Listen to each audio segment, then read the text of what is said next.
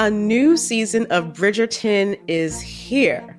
And with it, a new season of Bridgerton, the official podcast. I'm your host, Gabby Collins, and this season, we are bringing fans even deeper into the ton. Watch season three of the Shondaland series on Netflix. Then fall in love all over again by listening to Bridgerton, the official podcast, on the iHeartRadio app, Apple Podcasts, or wherever you get your podcasts. Subscribe to catch a new episode every Thursday. Bean Dad, The Dress, 30 to 50 Feral Hogs. If you knew what any of those were, you spend too much time online. And hey, I do too. 16th Minute of Fame is a new weekly podcast hosted by me, Jamie Loftus. And every week we take a closer look at an internet character of the day.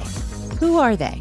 What made them so notorious? How did the internet or the algorithm choose them? And what does a person do when they're suddenly confronted with more attention than the human psyche can handle? Listen to 16th Minute of Fame on the iHeartRadio app, Apple Podcasts, or wherever you get your podcasts. Hey, girlfriends, it's me, Carol Fisher, back with another season of the global number one podcast, The Girlfriends. Last time, we investigated the murder of Gail Katz. This time, we're uncovering the identity of the woman who was buried in Gail's grave for a decade before she disappeared. Join me and the rest of the club as we tell her story.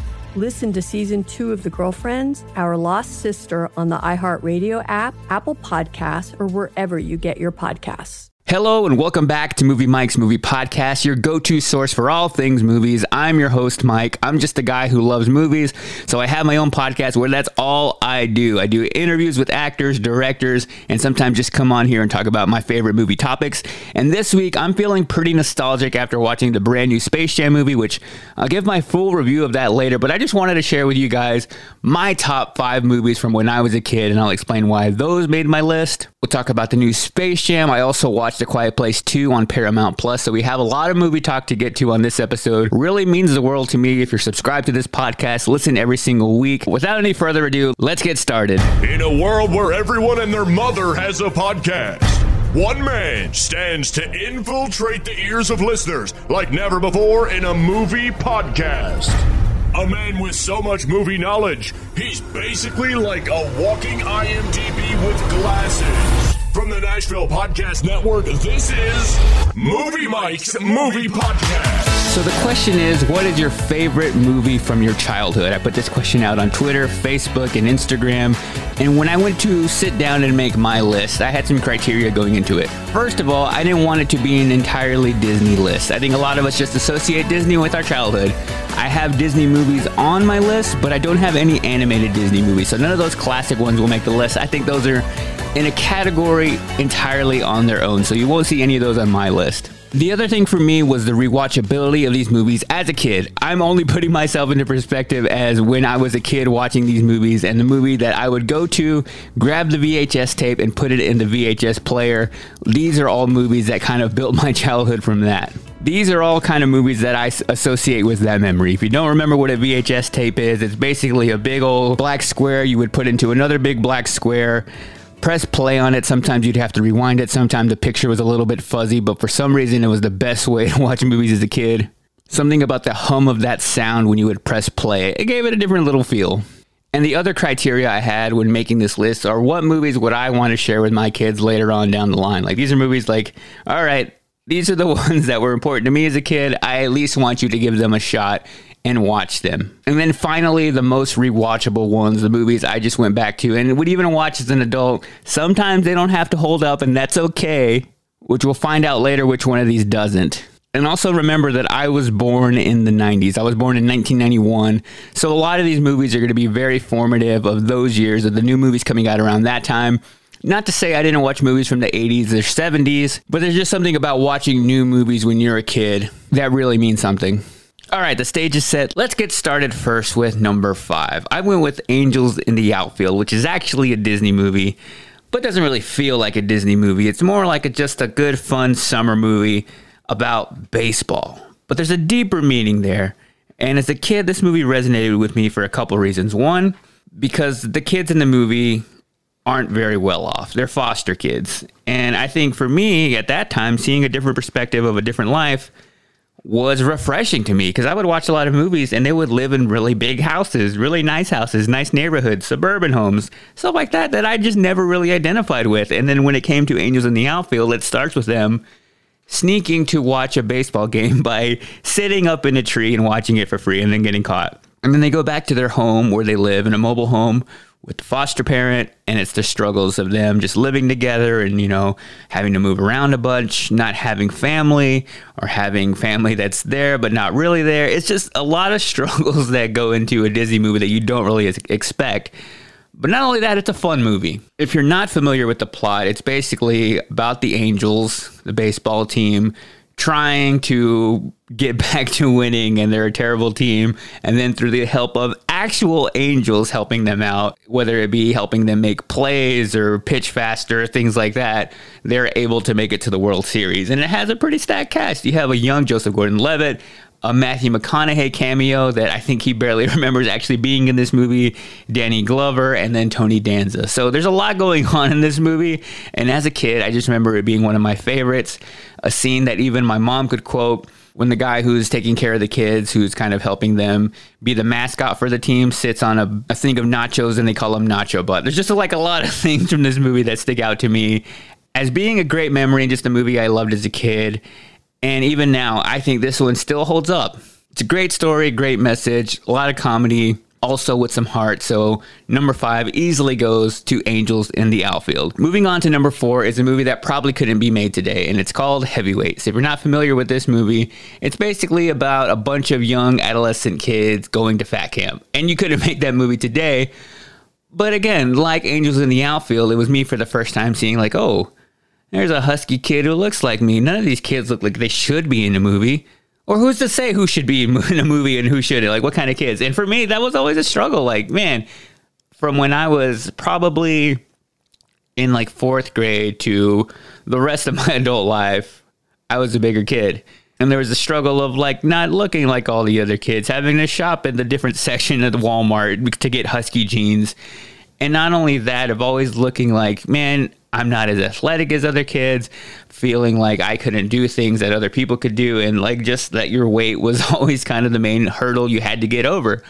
And then take a movie like Heavyweights, and that whole kind of concept is the whole tables are turned where those kids are the cool kids now because everybody here looks like them, goes through the same things that they do, experience all the same bullying they probably do at their normal schools, but here they're cool. And here they're able to be themselves without the judgment of others and it almost doesn't feel like a kids movie at all with the cursing the farting the overall plot of it. It's on that fine line of like a kid slash teen movie. But again a movie you couldn't make today. But if you're someone like me who grew up with those kind of struggles and just wanted to see somebody have fun who looks like you on the big screen this is the perfect movie for that. A lot of memorable quotes a lot of memorable scenes. And as a kid i wanted nothing more than to go to summer camp which i never did but go and jump on the blob. So at number four giving it to heavyweights at number three, I went with a movie from 1998 called Small Soldiers, which you can actually watch for free if you have Pluto TV, which is a free app that has very limited TV shows, very limited movies. But I actually watched it pretty recently, and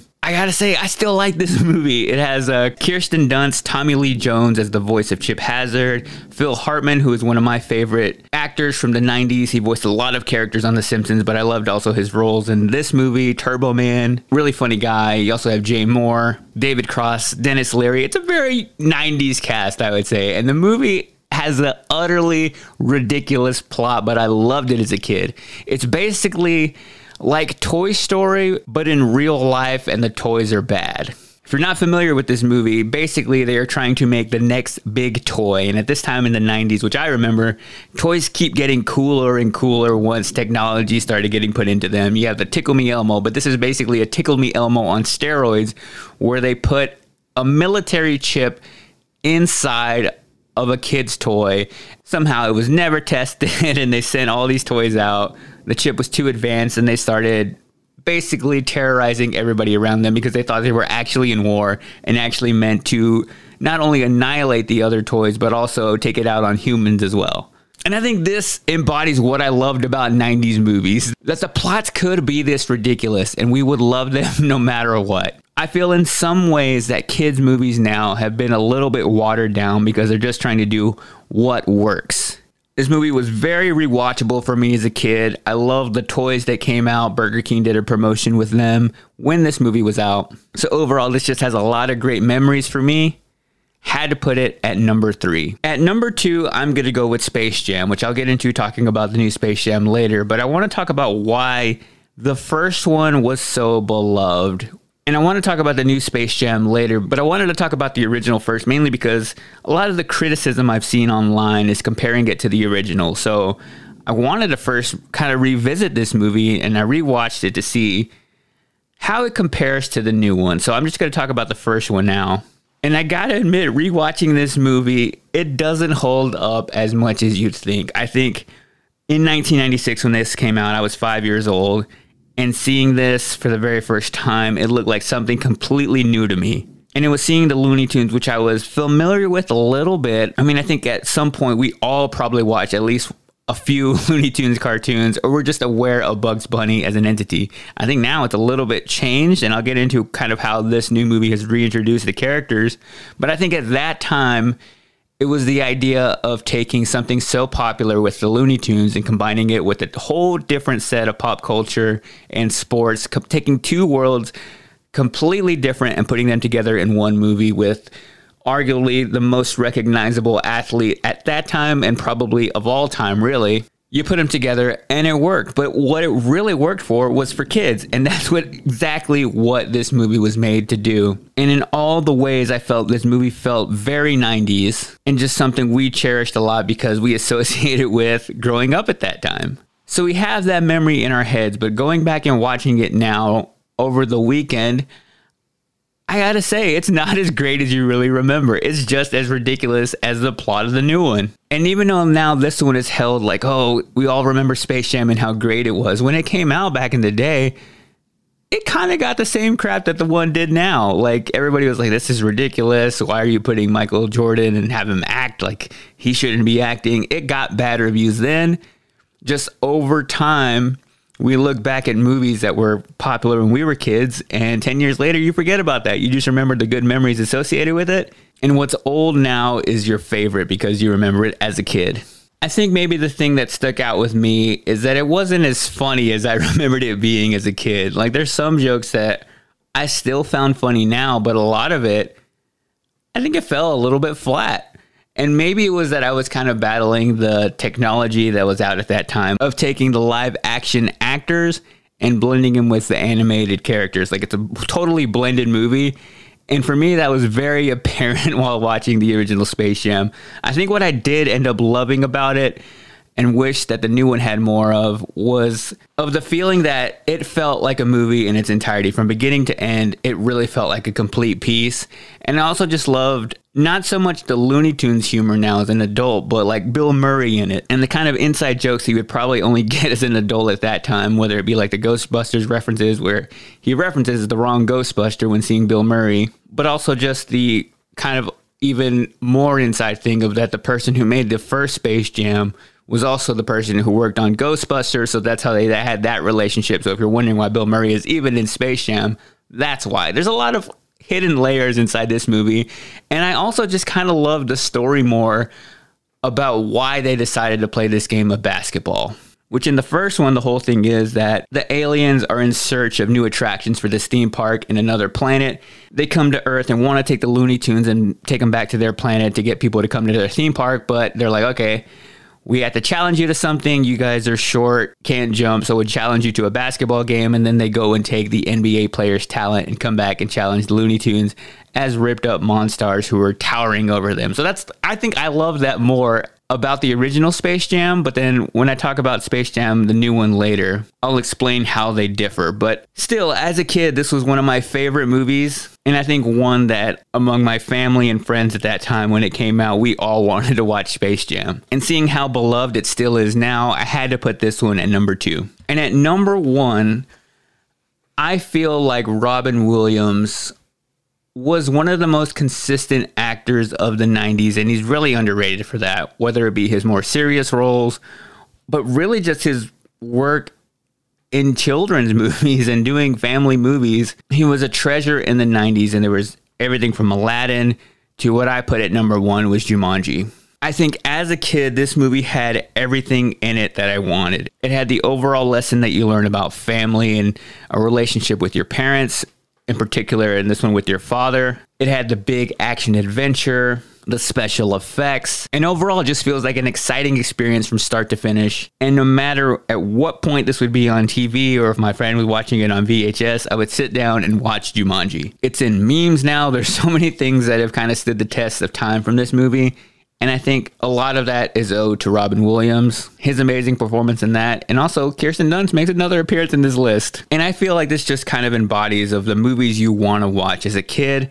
And you probably wouldn't go back and watch the original Jumanji now. And it's also kind of like Space Jam and had the revamp treatment, which they take the original concept and kind of make it more modern that kids would like today, which I, I kind of feel like I have a problem with now that I think about it because they take this original Jumanji movie, which is a board game, and now it's a video game. And I don't want to sound like old crankety movie critic here, like, oh, they should just keep it how it was in the original one. I just think that's a little like lazy of a of a transition like okay well we'll just make it a video game and kids will love it just say the word fortnite and it's a hit i think you just got to give kids a little bit more credit now they do want something that they relate to, but I do think that's just a little bit of an easy pick. I do have the top five from everybody who voted on Instagram, Twitter, and Facebook. At number five was The Breakfast Club, which came out in the 80s, which is a little bit before me, but a movie I probably watched later as like a teenager. So I don't really associate that one so much with my childhood,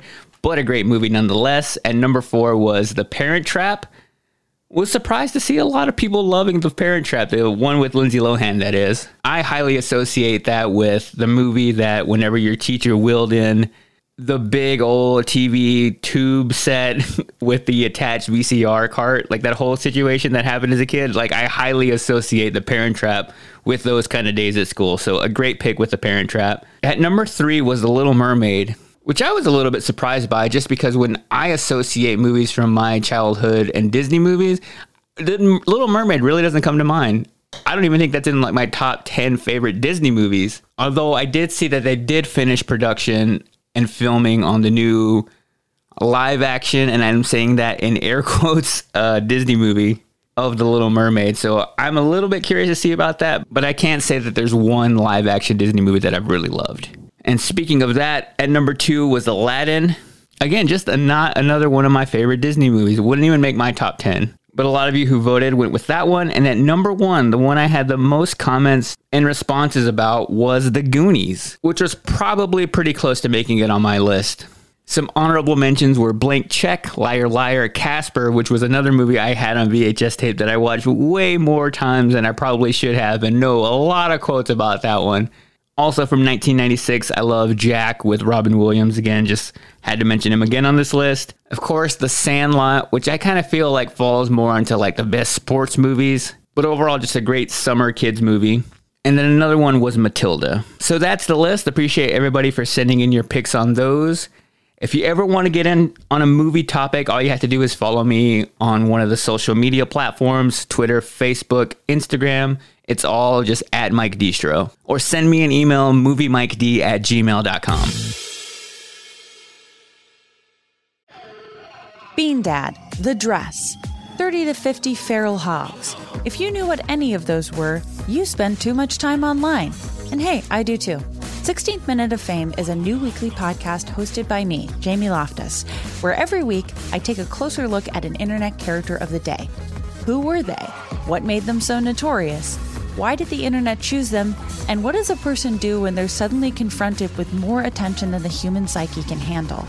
I'll be talking to internet historians, experts, and yes, the main characters themselves to get a fuller picture. Because I think that even outside individual experiences, a character of the day tells us something about how the internet worked at that time and how the attention economy developed into the freaky three headed dragon it is today. Together, we probably won't be able to properly log out, but we can take a walk down scary internet memory lane and see one day a little more clearly. Listen to 16th Minute of Fame on the iHeartRadio app, Apple Podcasts, or wherever you get your podcasts.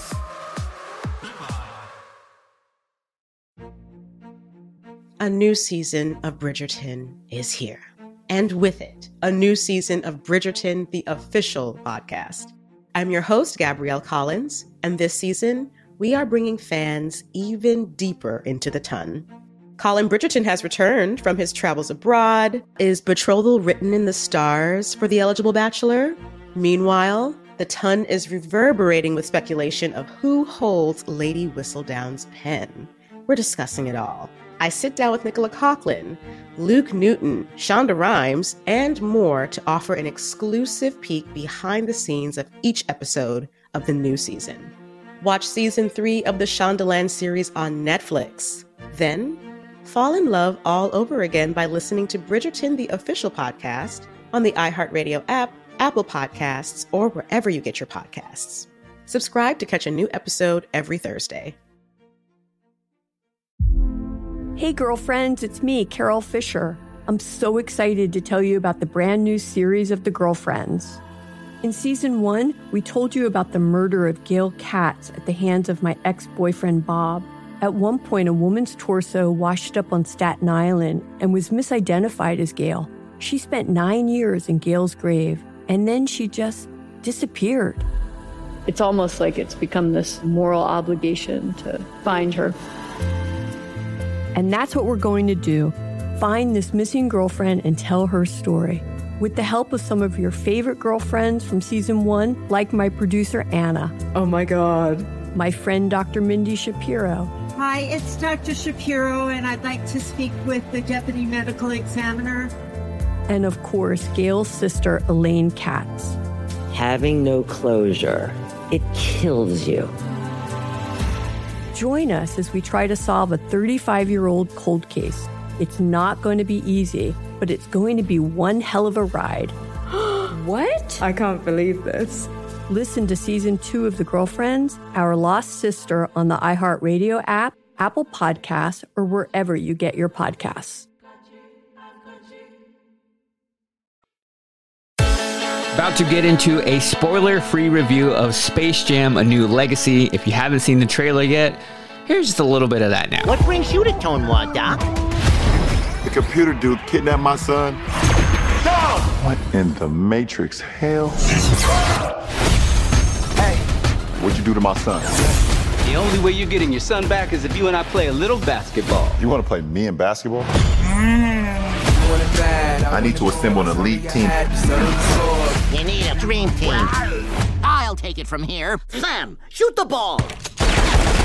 So mixed reviews all over the place for Space Jam. It stars LeBron James, Don Cheadle, but most importantly, Bugs Bunny. So first of all, let's talk about the overall plot and how it differs from the original Space Jam. Now, I was talking about earlier, the original Space Jam really only holds up, and we only hold it to such a high regard, if you even say that, is because we remember it more as kids. So, going into this re- review, know that I'm fully aware that I'm a 30 year old guy reviewing a movie meant for kids. That's not lost on me.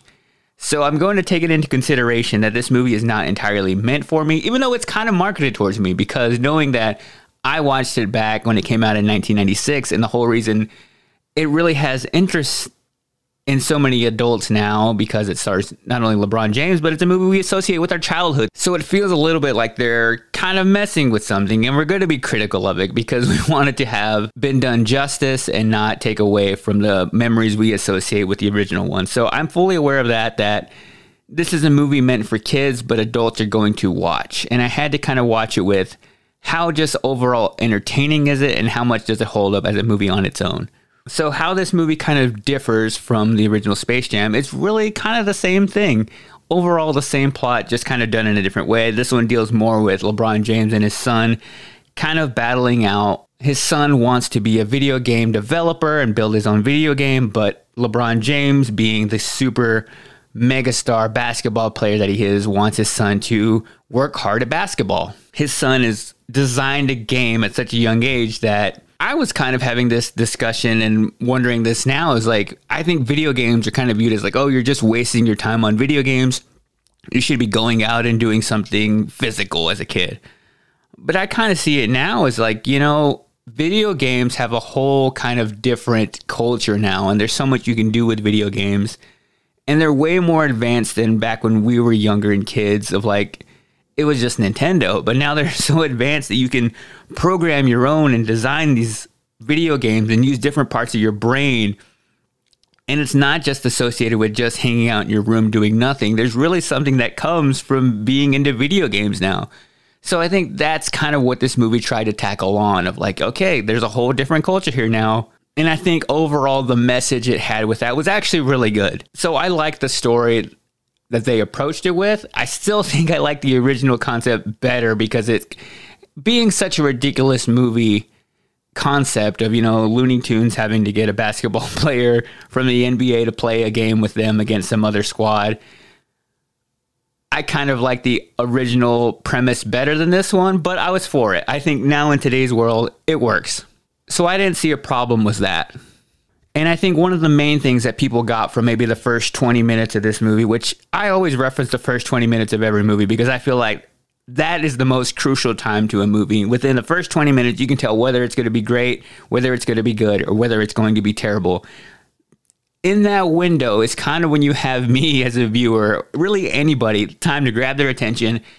And if you're going to be able to keep it through the entire hour and a half, two hours, whatever it may be, if you don't have me within those first 20 minutes, I'm out. Like I'm already downgrading to a three if you don't have me at that point.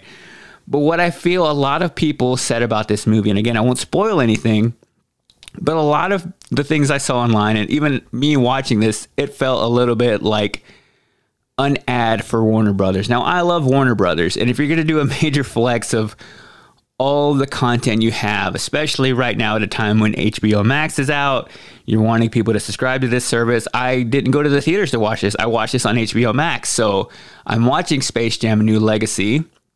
And then I'm also reminded of, oh, Warner Brothers also has Game of Thrones with Rick and Morty, Scooby Doo, The Iron Giant, Harry Potter, all of these Warner Brothers titles and other superheroes, even like Batman, Superman, it's all kind of showcased in those first 20 minutes. Not only that, you have Warner Brothers logo slapped on literally everything, and it's kind of thrown in your face a little bit. And I didn't really have so much a problem with it that it, to me it was distracting. I thought it was kind of cool. There was cameos from Rick and Morty, things going on in the background. And especially when you're introducing the Looney Tunes, which really haven't been relevant since the 90s, like to be honest, I think having those other elements gave it something fun to watch, to go look in the background, see what's all happening, and just kind of see these little cameos. I don't think it took away from anything. I think people overall, and myself included, just don't like being advertised to and we don't like to know we're being advertised to. But if you look at the original Space Jam, there's advertising all over that movie. There's product placement, things that get referenced, like Gatorade, McDonald's, all these things get referenced in that movie, but you don't realize it. It's a little more subtle. I felt like Warner Brothers was doing a little bit of a flex here of like, these are all the titles we have. We're going to showcase them all in this movie. To remind you, wherever you're watching this, you should probably go watch another Warner Brothers movie. I don't really hate on them for that. I honestly think it was more of like trying to create a fun element and bring all these characters into a world where they all exist. At no point were they trying to get you to sign up for HBO Max. So the only criticism I think I had with that process is I felt it took a little bit away from it feeling like a movie. It took a little bit away from like the overall cinematic feel for me. It almost felt like at the beginning I was watching a random sketch that didn't fit with the entire movie. I think actually once they got to the actual basketball game itself, it got a little bit more entertaining, which this movie took a lot longer to get to that actual game than the original one did, which I think that lost a little bit of me. And you're having to watch LeBron James try and act. And I was curious to see that, him in a leading role and I really felt like it wasn't there. I don't know what I expected. It's not like Michael Jordan did a really great acting job in the original one. He's not a stellar actor. You're, they even kind of make fun of it at the beginning of like, you know, nobody wants to see an athlete act. And I think overall, it's just kind of the novelty of having him there. He's very self aware in the movie, but I gotta say, it was a little bit distracting for me. I almost felt like in my head, I could hear what direction the director was giving LeBron James. Like, all right, I need you to have a serious look now. All right, now hit me with the confused look. And he's, I, I can just see that kind of like a choppy performance of like him having this subtle direction for every single action he made, every single line he delivered felt like he had been fed the line. That was just a little bit distracting for me. And if you watch it, you kind of feel like he doesn't really have a pace in the movie. He's basically line for line. And that's just because he's not an actor. He's an NBA champion. He is not an Oscar winning actor, nor is this movie trying to be at that level, which I think is what a lot of people forget about. This movie was made for kids now. The same way I watched it, we all watched it in 1996. There's some five year old kid now watching this and thinking it's the greatest thing ever. They're also being introduced to the Looney Tunes for the very first time, which they're really even before our lifetime. Like old classic Looney Tunes cartoons go way back. And after Space Jam, they never really succeeded again at the box office. They did another kind of live action, half animated, half real life actor movie with Brendan Fraser, where they tried to bring back the Looney Tunes again, and it didn't really work. And they've also just tried to do different kind of sequels to this. There's been other speculation of other people doing Space Jam 2. They've tried to do it with other sports, but we've had to wait 25 years to get this version. And I don't think this movie will really open up any other possibilities for Looney Tunes spin offs. Because I don't really think that they were the stars of this movie, to be honest. I also wasn't really in love with the voice of Bugs Bunny in this, and I found it a little bit of a lackluster Bugs Bunny. That's just me being overcritical at that point. I did, however, like once they actually got to the game and the action inside of it, it was a fun, different spin of it being not just a full on basketball game and it being actually the video game that LeBron's son in the movie created. So that I think was a fun element to it. I just think it got there a little bit too late. With that said, I don't think this movie was for me, but I also don't feel like it dishonored anything or takes anything away from the original Space Jam. I think it's just trying to introduce this to kids now. I get it. It's a kids movie. Critics are going to rip it to shreds one, because I think you kind of want to rip LeBron James to shreds. I have no beef with the guy. I don't really care. I didn't really expect him to give a stellar performance. If he would have, I think it would have elevated the movie a little bit more. But I don't feel the need to rip this movie just because I don't like him or want to be like, haha, you finally fail at something. You can't do movies. Go back to playing basketball. No, I think he did exactly what he was supposed to do in this movie be the big name, be the reason that people are going to watch this movie. I do think at one point I probably said this is the dumbest thing I ever saw, but that's fine. Overall, I would give this movie two and a half Porky Pigs. With Space Jam being one of my favorite movies as a kid, I was going to watch it no matter what. Will I be dying to go rewatch it or show it to like my kids later on in life? Probably not. I'll probably show them the original one. But if a kid now watches this movie, wants to go back and watch the original one, wants to get into the Looney Tunes, I'm all for it. It's not a bad movie. It does exactly what it was supposed to do. It's just not for me, and I can admit that. I'll get into the box office stuff with it later, but that's my thoughts on the new Space Jam. Let's keep the theme of sequels now. I just watched A Quiet Place 2, which is available on Paramount Plus, the new streaming service. If you don't have that yet, I think it's probably one of the cheapest streaming services you can get right now. Not a whole lot of new movies and content on there right now. A lot of 90s nostalgia if you love Nickelodeon. And the reason I kind of got in on this one early is because they have some of the Paramount movies 40 days after they're in theaters. So I wanted to wait to watch A Quiet Place 2 because it was one of the biggest titles that they were kind of boasting they were going to have. So, kind of along the lines of Space Jam when it came to this sequel, it's a lot of the same of the original Quiet Place. I won't ruin anything that happens in that movie with this one if you haven't seen that one because it was still fairly recent. But just know that if you've seen the first one and going into watching two, you do have to see that one first of all. But I felt like it was basically the same movie again with a bit of addition to it. Now, in this case, more of the same, I think, was actually pretty good because now in part two, you already have that original story established. You know the monsters in the movie, you know what you have to do to fight them. And I think they kind of had the exact same plot kind of in this one, but I think it still works. What I did like about the sequel is that they kind of give some backstory to what happened when all of this started. So the very first scene that's featured a lot in the trailer, you actually see John Krasinski, his family at the very start day one when these monsters came to Earth, and you learn that whole story. And what I found interesting about this one is that part two starts right after the first one. Like immediately the next day is where this one takes place. I thought that was a really cool kind of effect of it really feeling like the continuation of that movie. So you kind of just hop into the action right away. And this one, I felt, even with the kind of introduction to how it originally happened, it started with action from the very start. And it also felt a lot scarier to me because to me, the first one didn't feel like a full on horror movie. I felt it was a lot more suspense and I'm not really freaked out by big monster creatures like that. I don't find those scary. It just had the overall tension and action. I didn't really consider that one a horror movie. But within watching this one, there were some moments in it that were kind of hard to watch because of how kind of violent a little bit and how gruesome and how real it was. So I really like that aspect of A Quiet Place and the way they're also able to create these monsters, which I was talking about the Tomorrow War, uh, maybe an episode ago, and giving the review of that of how they over featured the monsters, which I think in a really great monster movie, you're really not supposed to get all of the monster until like the final showdown. You get the glimpses here and there, but overall, when you're able to build that tension and have us as the audience members wanting to see more of them, that is really when you're able to create a great monster movie. So I think A Quiet Place 2 did that pretty well. You do get a little bit more of action and kind of seeing the creatures more, but they keep that suspense of like, all right, when are they going to show them again and what's going to happen? So I think the way this one succeeded as a sequel is it gave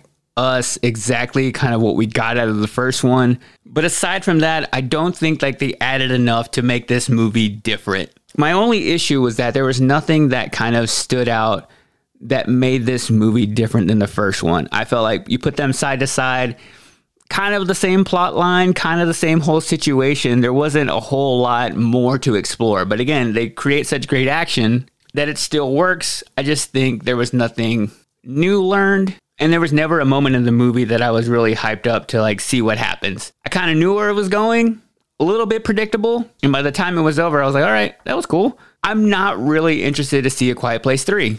So that was my only issue with this one. Nothing bad about it. I just wanted a little bit more. So if I had to give it a rating, I would give it a 3.75 out of 5 radio waves.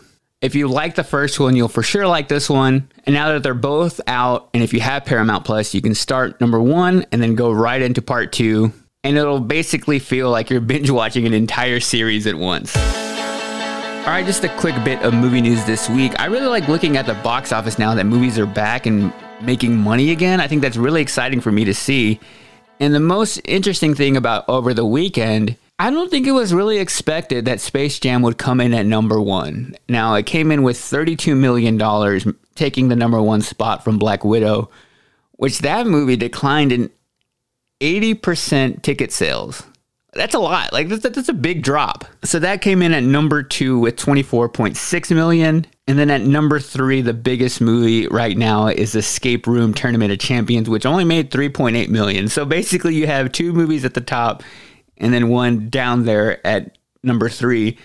I just found it interesting, not only that it was able to beat out Black Widow, but that Black Widow jumped down so much. I don't know if that's attributed to the fact that maybe more people are watching it on Disney Plus now, the mixed reviews it kind of got, which I still stand by loving that movie. And even at 32 million, that's not really a huge blockbuster to have a number one spot. That's just a huge decline from last week's number one spot to now, like the highest earning movie is only making $32 million, which before a movie really wasn't considered a blockbuster until it made 50 million at least. And if you're curious and wanted to compare this to the original Space Jam, when that came out, that made $27.5 million.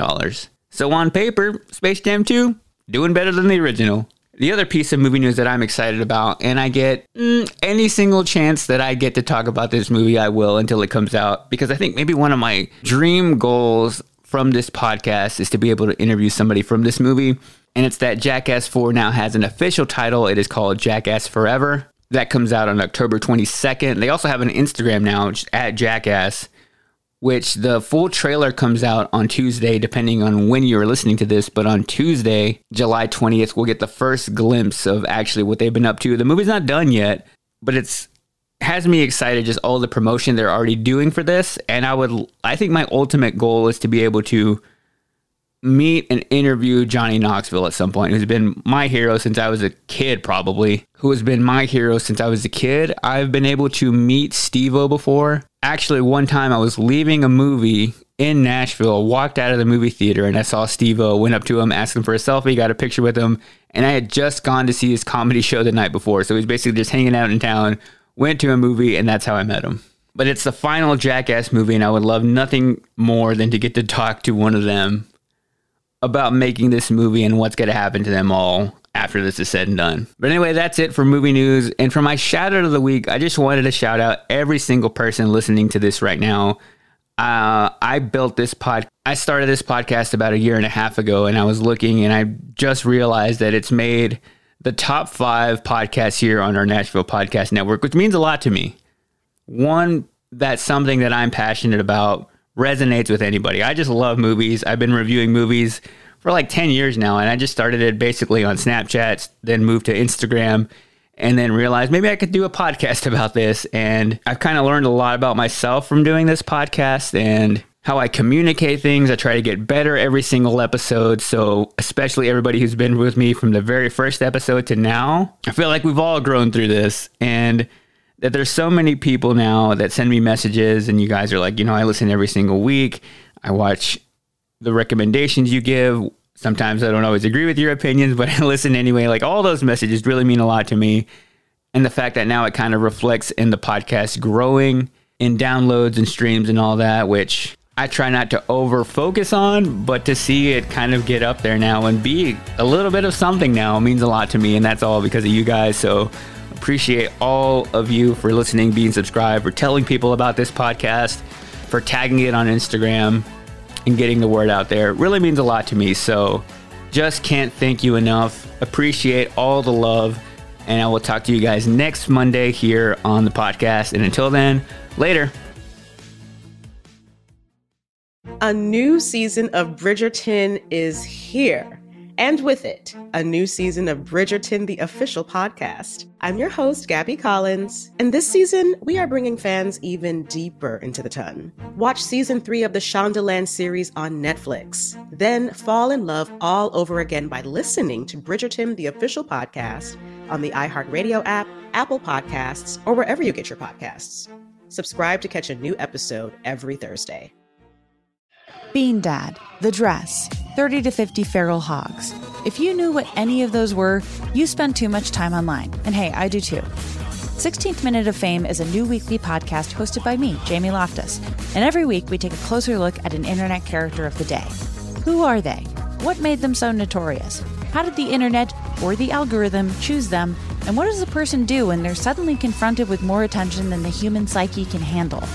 Listen to 16th Minute of Fame on the iHeartRadio app, Apple Podcasts, or wherever you get your podcasts. Hey, girlfriends, it's me, Carole Fisher, back with another season of the global number one podcast, The Girlfriends. Last time, we investigated the murder of Gail Katz. This time, we're uncovering the identity of the woman who was buried in Gail's grave for a decade before she disappeared. Join me and the rest of the club as we tell her story. Listen to season two of The Girlfriends, Our Lost Sister on the iHeartRadio app, Apple Podcasts, or wherever you get your podcasts.